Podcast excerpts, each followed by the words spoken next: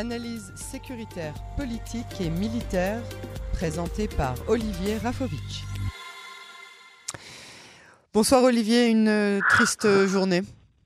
Bonsoir Yael, oui, un drame terrible qui touche euh, Israël, Tzal mm. et, tout le pays évidemment. Alors racontez-nous les circonstances de cet accident, comment quelque chose comme ça est arrivé? Ah, écoutez, vous l'avez dit tout à l'heure dans votre introduction, euh, des vols très souvent dans la base de Nebi Moussa qui se trouve dans, la, dans le désert de Judée, pas très loin de Jéricho. Il y a là-bas pas mal de, vols dus à des Palestiniens qui euh, volent ce matériel militaire, le revendent ensuite à différentes, euh, différentes euh, adresses. Ça peut être des groupes mafieux, c'est aussi des groupes terroristes. Et à la suite d'un vol, il y a donc deux nuits, vous l'avez également mentionné, de lunettes de vision nocturne qui sont extrêmement sophistiquées pour permettre aux soldats, aux combattants de pouvoir viser la nuit contre mhm. des objectifs ennemis eh bien, euh, il y a euh, deux initiatives qui sont prises. Une par un groupe de quatre officiers, dont, euh, dont les deux qui ont été touchés mortellement, des commandants, entre autres donc le commandant Ofek Aaron et le commandant Itamar El Arar, aussi, qui partent donc dans la nuit rechercher des voleurs potentiels. Et puis en même temps, il y a un autre officier euh, dont le nom n'est pas connu puisque c'est lui qui malheureusement a ouvert le feu et qui a tué euh, les deux, les deux, ces deux, ces deux frères d'armes, euh, part également euh, chercher des, voleurs. Les deux groupes, donc un de quatre et l'autre euh, unique, ne sont pas du tout coordonnés. Personne n'a parlé ni à l'un ni à l'autre. Par contre, celui qui est seul a des lunettes de vision nocturne.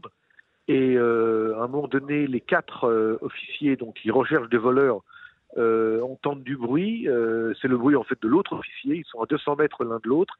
Ils, effectuent une espèce de, de, de contour euh, d'une, espèce de, de, but qui est, le, qui est un, des, un des éléments, un des endroits où il y a des exercices de tir dans cette base militaire d'entraînement.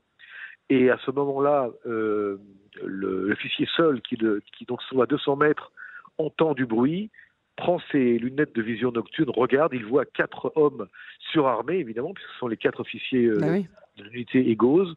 Et là, et là, il, euh, il n'y a pas du tout de, de, de, de, tir de sommation.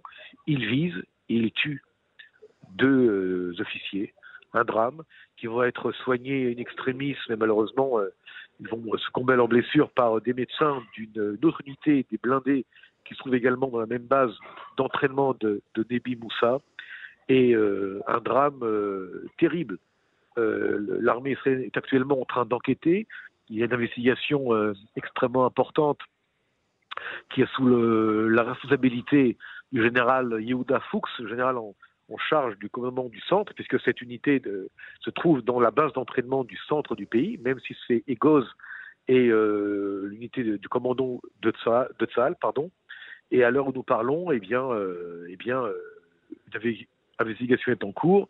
Par contre, Yael, durant les funérailles qui ont été euh, terribles euh, après-midi, l'une à Kiat Malachi et l'autre à Gan Yavne, eh bien, un des pères euh, des, deux, des deux officiers qui a été tué, monsieur, monsieur, monsieur Aaron, a demandé, en pleurant, en larmes, au chef d'état-major de l'armée israélienne, le général Aviv Kochavi, de, de de donner des comptes parce qu'il a dit j'ai envoyé mon fils vivant et je le veux de retour vivant. Il s'est mis à pleurer euh, c'était terrible.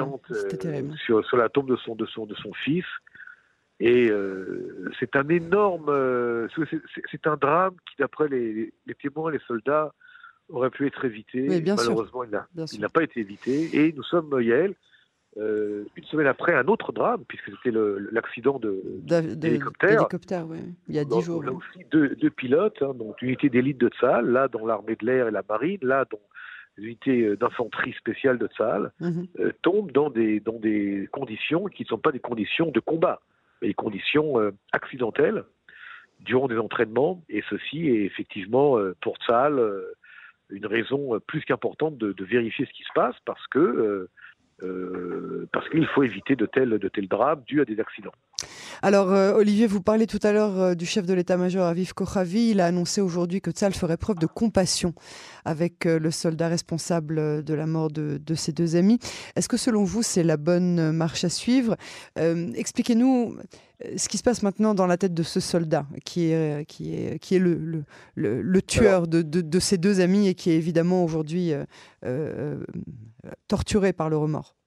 Alors ce soldat est un officier, un officier également de l'unité EGOS, unité combattante, une des unités les plus prestigieuses de, l'armée israélienne. Hein, dans les commandos, ils sont spécifiquement euh, adaptés au combat euh, dans le nord du pays contre entre autres contre le Hezbollah.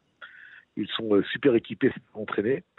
Et lui-même est aujourd'hui protégé entre guillemets par, par, l'armée qui, qui veut éviter un autre drame. Hein, une condition psychologique détériorée due à ce drame peut provoquer euh, des envies euh, de, suicide. Soyons, soyons francs avec nous-mêmes.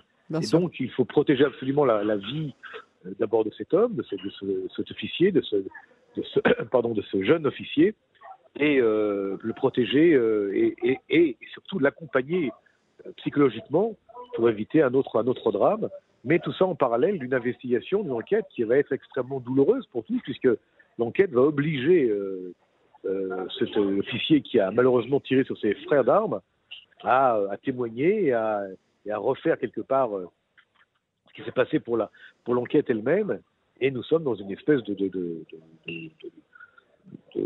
situation, je dirais, euh, terrible. terrible. C'est terrible. Il n'y a, vraiment aucun autre mot qui puisse, euh, qui puisse euh, définir ce, genre de cas.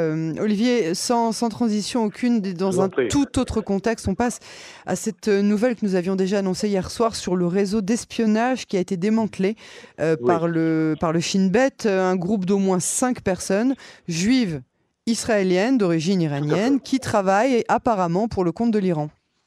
Alors, écoutez, on ne va pas rentrer dans les détails puisque vous l'avez souligné vous-même hier, euh, l'enquête euh, est en cours. Par le Shin Bet et le Shin Bet a en fait révélé ce qu'il voulait révéler, puisque nous savons que le Shin Bet ne révèle pas tout.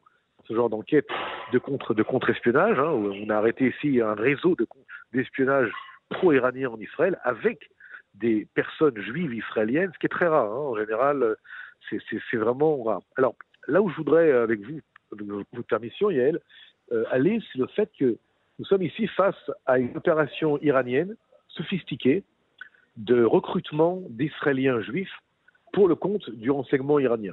Et ça, c'est quelque chose qui, même si euh, les gens qui ont été arrêtés ne présentent pas, en tout cas en apparence, des, dangers existentiels à la sécurité de d'Israël, on va pas affaire ici à des, figures reliées de près ou de loin à l'appareil sécuritaire d'Israël, on a ici un recrutement euh, en profondeur de, dans la population israélienne, c'est surtout des femmes d'ailleurs, euh, certaines d'ailleurs religieuses, avec des, des, origines iraniennes. Je ne sais pas exactement euh, le degré de l'origine depuis le, ou le temps qu'elles sont en Israël, si c'est elles-mêmes en tant que nouvelles ou anciennes nouvelles émigrantes d'Iran, ou alors des, des, filles ou des petites filles d'origine iranienne. En tout cas, il y a ici un travail de fond du renseignement iranien qui s'est fait grâce aux réseaux sociaux. Ah oui, et en fait, c'est une figure, une figure euh, du renseignement iranien qui s'est passé pour un juif, un juif iranien, qui prend contact grâce aux réseaux sociaux, WhatsApp entre autres, et à d'autres réseaux et, Facebook, euh, avec des, personnes et va les, les organiser en réseau d'espionnage et va leur demander de faire des choses, entre autres, euh, de, de, prendre des photos, de, de prendre des, des éléments d'information et les transmettre aux Iraniens. et ça, ça, prouve deux choses. Ça prouve d'abord que l'Iran reste euh, extrêmement euh, active et activiste euh, en Israël même, que là, il y a une, une autre, comment dire, une autre frontière qui est, qui est franchie, c'est la frontière du recrutement d'Israéliens juifs en Israël pour les intérêts iraniens contre l'État d'Israël. Et ça, ça peut être, j'espère que je me trompe, mais ça peut être le bout de l'iceberg, hein, émergé, pour l'instant, les euh, services de sécurité disent qu'il n'y a eu aucun euh, dommage qui a été causé à la sécurité israélienne, donc on va s'en tenir à ça pour l'instant. Mais euh, évidemment, j'imagine qu'une enquête continue d'être en cours à ce stade. Mais si vous voulez, ça prouve quand même des volontés iraniennes qui sont au-delà de ce qu'on pouvait penser. C'est-à-dire que c'est pas seulement utiliser, on va dire, parfois des, réseaux arabes pro, pro Hezbollah ou pro Hamas pour l'Iran, c'est quelque chose qui malheureusement existe et qui a été relativement connu dans le passé. On ne serait pas surpris en Israël qu'il y ait un réseau musulman islamiste relié à l'Iran contre Israël, mais là on a affaire quand même à quelque chose qui est relativement, je dirais, extraordinaire, hein, dans le sens où c'est en dehors tout à fait de ce que les Israéliens connaissent et, sont habitués à écouter à la radio ou à lire sur les, sur les réseaux sociaux ou, dans la presse.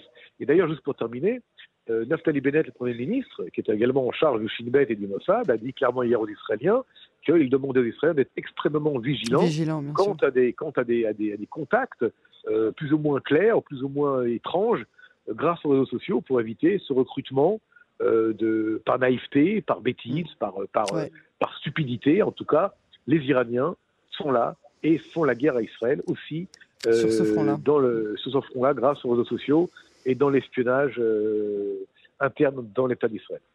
Olivier Rafovitch, merci beaucoup pour euh, votre analyse. À très bientôt sur euh, Cannes en français et bon week-end. Merci, à très bientôt.